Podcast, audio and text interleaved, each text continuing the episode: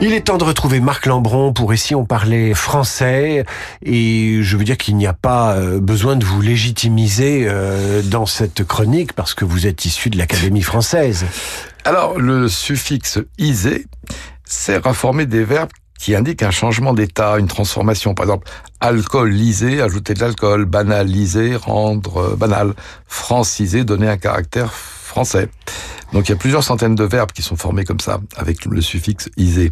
Mais il faut veiller à ce que des formes déjà existantes ne soient pas supplantées par des néologismes, comme c'est le cas avec la forme légitimisée, qui est un doublet inutile de légitimer. On dira les enfants légitimes du roi Mmh. et pas les enfants légitimisés du roi.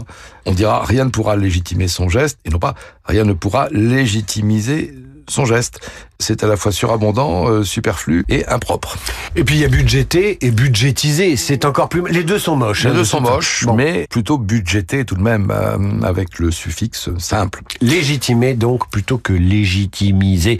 Merci Marc euh, et je rappelle que vous tirez ces chroniques de dire ou ne pas dire l'Académie française édition Philippe Ray. Je vous